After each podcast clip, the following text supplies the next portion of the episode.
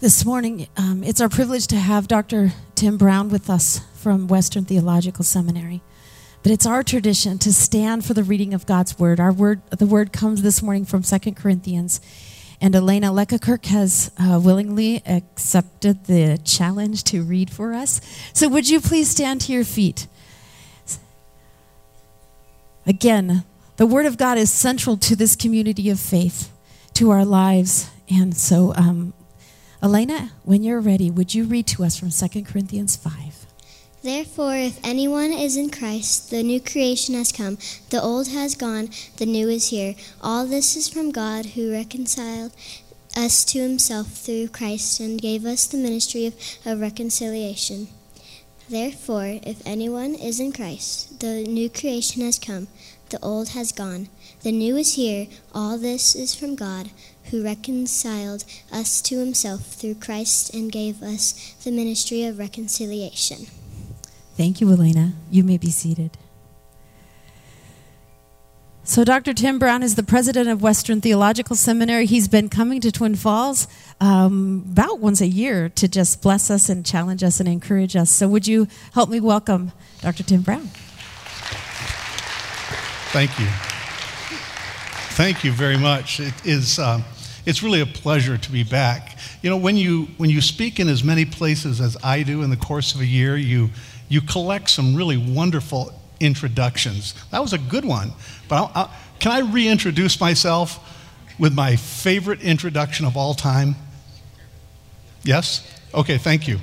So I, this is some years ago when my old, my son, John, had graduated from Holland High School, and his best friend, a kid named Ryan Tanis, graduated from Holland Christian High School. I happened to be the commencement speaker for both high schools in the same year. And Ryan, who was a childhood friend, introduced me. Best introduction I ever had. I want to, I want to show you what it was like. He stood to the podium like this, he was scared stiff. He grabbed hold of it like it was going to run away, and he said, I'd like to introduce to you Dr. Timothy Brown. When he graduated from high school in 1969, he turned down a lucrative contract to play baseball for the Detroit Tigers so that he could accept a full ride scholarship to play football for Bo Schembechler at the University of Michigan. Well, so as he's doing this, everybody's jaw was dropping. They did not know that was true of me. I did not know that was true of me. and anyway, he continued. Well, that's at least how he'd like me to introduce him. but what I want to say is, he, he was my pastor, and he'll always be my friend, Dr. Timothy Brown. I loved it. I started crying well, coming out to uh, Twin Falls as I have so many years now, um, it feels like we've become friends, and I'm so grateful. It's a, a wonderful dynamic that happens. You begin to feel like you have the right to preach to a people like a pastor. I know I'm not your pastor, but I feel like I have the right to speak to you heart to heart. And, and that's what I want to do this morning. So, piggybacking on that great reading, um, Let's just remember it again. 2 Corinthians 5:17. Therefore, if anyone is in Christ, there is a new creation. The old has passed away, behold, the new has come. All this is from God who reconciled us to himself through Christ and has given to us the ministry of reconciliation. Now, it doesn't take a brain surgeon to figure out that the Apostle Paul is operating on three basic assumptions. The first one, there is a condition, an experience in the human life that is so discontiguous from anything that has gone before it that it can only be called a new creation. Therefore, if anyone is in Christ, there's a new creation. That's the first assumption. Here's the second one that that this experience of being made new does not come at the end of a series of personal resolutions and exercises to make yourself that. It comes wholly as a gift from Jesus. Therefore, if anyone is in Christ, there is a new creation. You're made new in Jesus, or you're not made new at all. Here's the third conviction that for the person made new in Christ, there is a responsibility given to them to participate with God in what God is doing in the world. So Paul says, All this is from God who has reconciled us to himself through Christ and has given to us the ministry of reconciliation. Don't know why it is, but for some reason, the God of the universe needs people like you and me to get his work done in local places like Twin Falls. Okay, those are the three basic assumptions.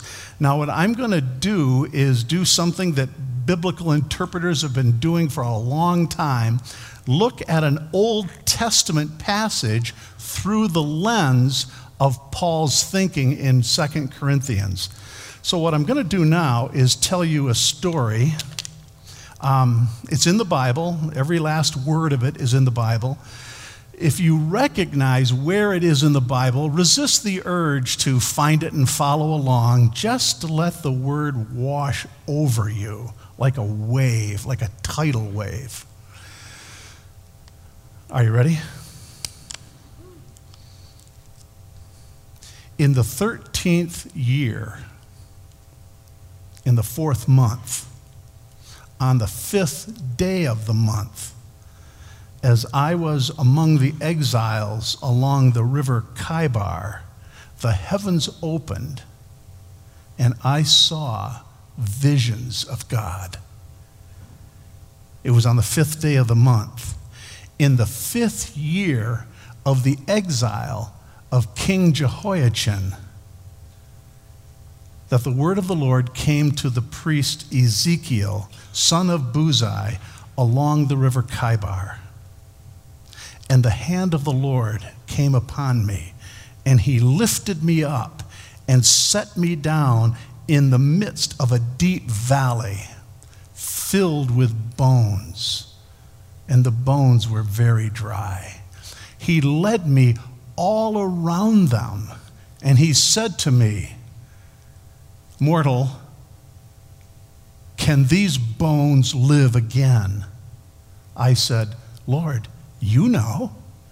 He said to me, Prophesy, mortal, prophesy to these dry bones, and say to them, O dry bones, hear the word of the Lord. Thus says the Lord, I will cause breath to enter you, and you shall become a living being. So I, I prophesied as I was commanded. And as I prophesied, I heard a rattling of bones, bones coming together, bone upon bone. And I looked, and there was sinew on them, and they were covered with flesh, and skin came upon them, but there was no breath in them. Then the Lord said to me, Prophesy, mortal, to the four winds, and say to them, O four winds, come and enter these, that they may live. And I prophesied as I was commanded, and the wind entered them, and they became living beings, and they stood upon the earth, a vast multitude. This is the word of the Lord. Thanks be to God. This is the word of the Lord. Thanks be to God. Uh, is anyone else excited? I mean, that is an amazing story. What I want to do, and I, I promise I won't take a long time, but enough time uh, to say something that I think is obviously true, and then to line out three things that I think are inconveniently true. And here's the thing that is obviously true buckle your seatbelts. God can raise life out of death. Thank you for that. God can raise life out of death. There is nothing impossible for God to do. And it's clear that this is the whole point of the story. Mortal, can these bones live? Lord, you know. Prophesy to them and say to them, O dry bones, hear the word of the Lord.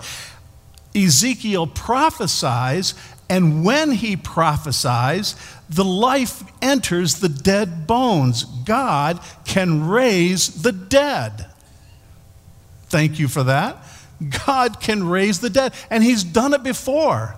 Do you remember do you remember the name of Lazarus? Lazarus was dead, had been dead for 4 days, and Jesus came to the tomb at Bethany and he said, Roll away the stone. Martha objected, saying, Lord, my brother's been in there for four days. There'll be a very great odor. Jesus said, Martha, I told you if you believed, you would see the glory of God. Roll away the stone. And when the stone was rolled away, Jesus said, Lazarus, come forth. And the dead man, wrapped in grave clothing with a grave cloth on his head, came forth. And had Jesus not said, Lazarus, come forth, just come forth, every grave would have been open. They all would have looked for the opportunity to come alive again. God can raise the dead. And that can happen here as well as it can happen there. I'm pretty good at this. I'm just going to look around a minute and see if I can sense anything dying inside of someone. Yeah, I think I can there is actually some pain in this room. There is a sense of despair in someone. It doesn't have to be that way because God in Christ can raise the dead. Do you know the name of C.S. Lewis? You've heard this before. C.S. Lewis once wrote in a marvelous essay called The Weight of Glory Jesus Christ intends to make the feeblest and the filthiest of us into dazzling, rippling, immortal creatures, pulsating all through with such energy and joy and wisdom and love, which we now can scarcely imagine. The process will be long and at times painful, but that's what we're in for. That's what he said, and he meant it. God can raise life out of death. And you say to me, Amen. Um, you know, I've been a teacher in a seminary for a long time, but before that, I was the pastor of a congregation in Holland, Michigan for several years. Um, there was a member of the congregation who was uh, a husband and wife, and they were both professors at Hope College. And I don't, I don't know if you understand this about young people when they go off to get PhDs. It's a long, arduous battle to get that degree. And it kept them postponing the issue of family. They wanted a family, but it just wasn't the right time for them. When they finally got their degrees, they had been tenured at the college, they turned their hearts toward home and attempted to start a family, only discover that they were biologically incapable of bearing children. It was so discouraging. I remembered meeting them in my office and weeping with them. They wanted a baby so bad. Finally, they decided okay, we'll adopt. By this time, they were in their 40s and they were low person on the totem pole for an adoption an adoption agency in Grand Rapids called them and said, Yes, we will give you a child if you're willing to take a 12 year old from China. I can remember them flying off to China, so excited to get their daughter. She came home with them, and I was among a group of people who were there at the airport to greet them. I can still see the husband coming off the plane looking like an Auschwitz survivor. He was so dragged out and tired. He came right to me and he said, Tim, she doesn't speak a word of English. Couple days later, I was in my office at the seminary and they brought her to me. They figured because they had heard me quote a Greek or Hebrew word in a, in a sermon, I could speak every language on the planet. They said, Here, you speak to her. I can remember sitting there, standing there, this poor little girl uh, in the doorway of my office. I must have looked to her like Sasquatch or the Stay Puft Marshmallow Man. She was just trembling, but she was holding a packet in a black leather bound binding like this. We were given these aborted attempts at saying hello. I said to her, Hello, thinking that that might be interpreted. Nothing worked. But then finally, I thought I saw that the book was pulsing. I went out on a limb. I said to her, Jesus. I said Jesus, and her eyes lit up like a Christmas tree. She grabbed a piece of paper and she started drawing a little bitty baby in what looked like an acorn. And I said, Jesus. And then she started drawing stick figures, one much larger than all the others. And I said, Jesus? She got excited. She started drawing another picture. She drew three crosses, one in the middle larger than the others. I'm on to it now. I said, Jesus. She turned and the page, and then she drew a person lying on a bled, a bed, and she took a black marker and colored it over with a like a canopy of death. I said, Jesus.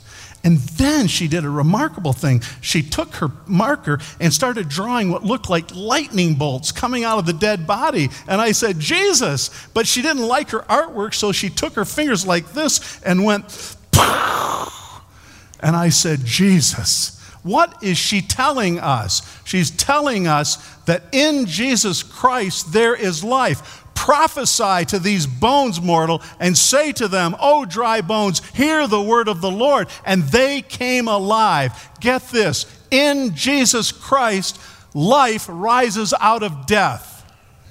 Thank you. In Jesus Christ, life rises out of death. And I happen to think that there is some kind of dying in Twin Falls that needs to come alive. And this is your moment.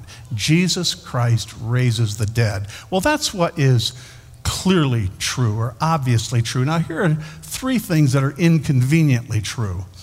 And the first of them, the first thing that's inconveniently true is that in order for life to come out of death, you're going to have to be willing to admit where you are and what the circumstances are. Did you see that in the, in the, in the Jeremiah 37, or actually it was Jeremiah 1? The prophet tells us where they are in the 13th year, in the fourth month, on the fifth day of the month, as I was among the exiles along the river Chebar. You know the history of Israel. They'd been overtaken by Persia, they had been carted off into exile, and that's where they are. The coordinates of God's activity is always on the corner of death and despair. God's best work happens when we're in exile. And what's inconveniently true about that is you have to admit it you have to be willing to admit that you are powerless to come alive in yourself and willing then to turn yourself to one who can make you alive Jesus Christ. The reason we're given such detail about where the people of God are is so that we recognize that we have to acknowledge where we are desperately in need of Jesus Christ. I've just told you I was a pastor for a long time before I was a teacher. And in my church, there was this wonderful small group of people who struggled desperately with a whole range of mental disorders, many of them paranoid, schizophrenic, bipolar, all of them in desperate need of medication and love because I was their pastor and they liked me so much, they would invite me to their gathering. It was called Dynamics and Living. It was a little bit like going to a 12 step meeting. We would sit down in a circle. I remember the first time I was there, the person next to me, whose name was Stu, an absolutely delightful man who was riddled all his life with a deep anxiety disorder. He said, I'm, I'm, I'm Stu. I, I suffer from anxiety disorder. And Then he went on to tell the drug that he took. Next person admitted what they were struggling with and the drug that they took. They went all the way around the circle until finally they came to me, and I thought, uh oh. So I said, Hi, my name is Tim. I haven't been diagnosed yet, but I know I need something really bad. Oh, hi, Tim, we'll help you. The beautiful thing is when you admit what you struggle with, you identify where you are, God does his best work. It's inconveniently true, but it's necessarily true. That's the first inconvenient thing. Here's the second inconvenient thing. If you're going to participate with God in what God is doing in the world, you're going to have to be willing, this is hard, you're going to have to be willing to be still enough and silent enough to actually hear God speaking. One of the difficulties of our culture is there's so few places where it's quiet. Every intersection is honking noise. Every restaurant has music blaring. Everybody wears earbuds and listening to something else when God is actually calling us to be silent. Be still, says the psalmist, and know that I am God. Silence, quietness inside, is a prerequisite to hearing God. Does anybody know the name of Shel Silverstein? Shel Silverstein? Oh, come on. Somebody knows Shel Silverstein. Oh, sure you do. He's a wonderful poet. He's written all kinds of poems that I love, and the one I love the most, is called Noise Day. Can I share it with you? Here it is. Let there be one day for girls and for boyses when they can make the grandest noises. Screech, scream, holler, and yell, buzz a buzzer, clang a bell, try to bounce a bowling ball, ride a skateboard up a wall, eat your food with a chomp and a slurp, chomp, chew, hiccup, and burp. On one day, do all of these. And the rest of the days, let there be silence, please. Silence is golden for a reason. That's the second inconvenient thing. You have to be willing to quiet yourself before God. Jesus' brother James, who ought to know Jesus' heart, if anybody does, once said, Be slow to speak and quick to listen. That's the second inconvenient thing. But here's the third inconvenient thing. If you're going to participate with God in what God is calling us to do, you are going to have to be willing to speak up, speak out for the living God, to participate with him, you have to speak of him. Didn't Jesus say to his disciples, All authority in heaven and on earth has been given to me. Go therefore and make disciples of all nations. When God does what God does in the world, for whatever reason, he has chosen to do it through you. God's fingertips in Twin Falls, God's voice in Twin Falls sounds eerily like you because God is choosing us. Prophesy, mortal. You prophesy. Ezekiel says, No, you prophesy because it's your voice that I want to utilize in my work. You have a responsibility in the name of Jesus to speak of Jesus wherever you are because that's how people come to know Jesus. Am I making myself clear? Is anybody feeling a little pressure right now? I would think so. God uses ordinary people like you and me to do his work. So we probably just ought to get up and go. But let me, let me just point out one more thing, and that is well, I think I've pointed up already that God uses people like you and me. Um, Andrew, when he was talking, he mentioned the fact that he spent part of his childhood in South Holland, Illinois. Part of that childhood I spent with him. I wasn't the child, he was, but his father, David, and I were co pastors of the same congregation. I loved the First Reformed Church of South Holland, situated on the Calumet River about 20 miles south of the Loop in Chicago. In that congregation was a member of the royal family. I, mean, I don't mean the British royal family, I mean the royal family of the Reformed Church in America. Her name was Cornelia Dalenberg. Cornelia graduated from the University of Chicago with a medical degree in the early 20s. Having been medically trained, she offered herself to the mission of the Reformed Church in America, and she found herself in the Middle East for the rest of her life. The Muslim people in Oman and Kuwait, the places where she lived, loved Cornelia Dalenberg. They didn't like her name, however, so they changed it from Cornelia to Sharifa, which meant princess. She was royal, to be sure. Well, at one point during my years as the pastor, Cornelia had to undergo a very serious abdominal surgery as, as an old woman. So I made it my great delight to weave my way through rush hour traffic on the Dan Ryan to go to St. Luke's Rush Presbyterian Hospital up to the 11th floor to the medical surgical suite to visit Cornelia. I want you to come with me to one of those visits.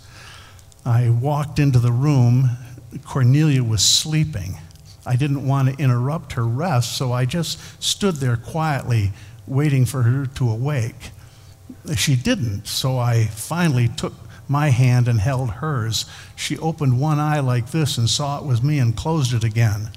There was several minutes of silence until she broke the silence and Cornelia Dalenberg said to me, Good morning, Pastor. Good morning, Pastor. Good morning, Pastor, from the lips of Cornelia Dalenberg sounded like a symphony in my ears. Good morning, Pastor. I was her pastor. And then she said to me, Pastor, I, I saw Jesus this morning. Now, Cornelia Dalenberg is a sober woman. If she said she saw Jesus, she saw Jesus. So here's my chance. I said to her, Cornelia, what did he look like? Cornelia Dalenberg went on to describe in careful detail the physical appearance of Jesus of Nazareth. Would you like to know what he looked like? Here's what Cornelia said Pastor, he had dark, deep set eyes. I thought, of course. Every Galilean I've ever met has dark, deep set eyes. And then she said, he had long, tapered fingers, tender to the touch. I thought, of course, he was the great physician. He would have the fingertips of a surgeon. Then, then she said to me, he had, his brow was uh, furrowed and he was perspiring. And I thought, of course, the weight of the universe on his shoulder, he would be perspiring and have a furrowed brow. Then she said to me, he, he wore spectacles and had a little green skull cap on and a stethoscope around his neck. I said, Cornelia, you're describing your physician to me. She said, I know. This is how Jesus came to me today. What was she telling us? She was telling us that Christ plays in 10,000 places, lovely in eyes, lovely in limbs, not his. Jesus Christ shows up in local addresses using you because you are his chosen instruments to do his work in the world. Do I have to say more? No, I didn't think so. I think I'll end right there. Jesus Christ intends to use the Twin Falls Reformed Church and all of the people inside it to do his reconciling work here and now, and now it's time to go. Pray with me, please. Lord Jesus, we want desperately to be your servants here and everywhere. And I ask, Lord, that you would use us all to the praise of Christ's glory, in whose name we pray. Amen. It's a, that was a great word from Dr. Tim Brown. Will you please thank him for me?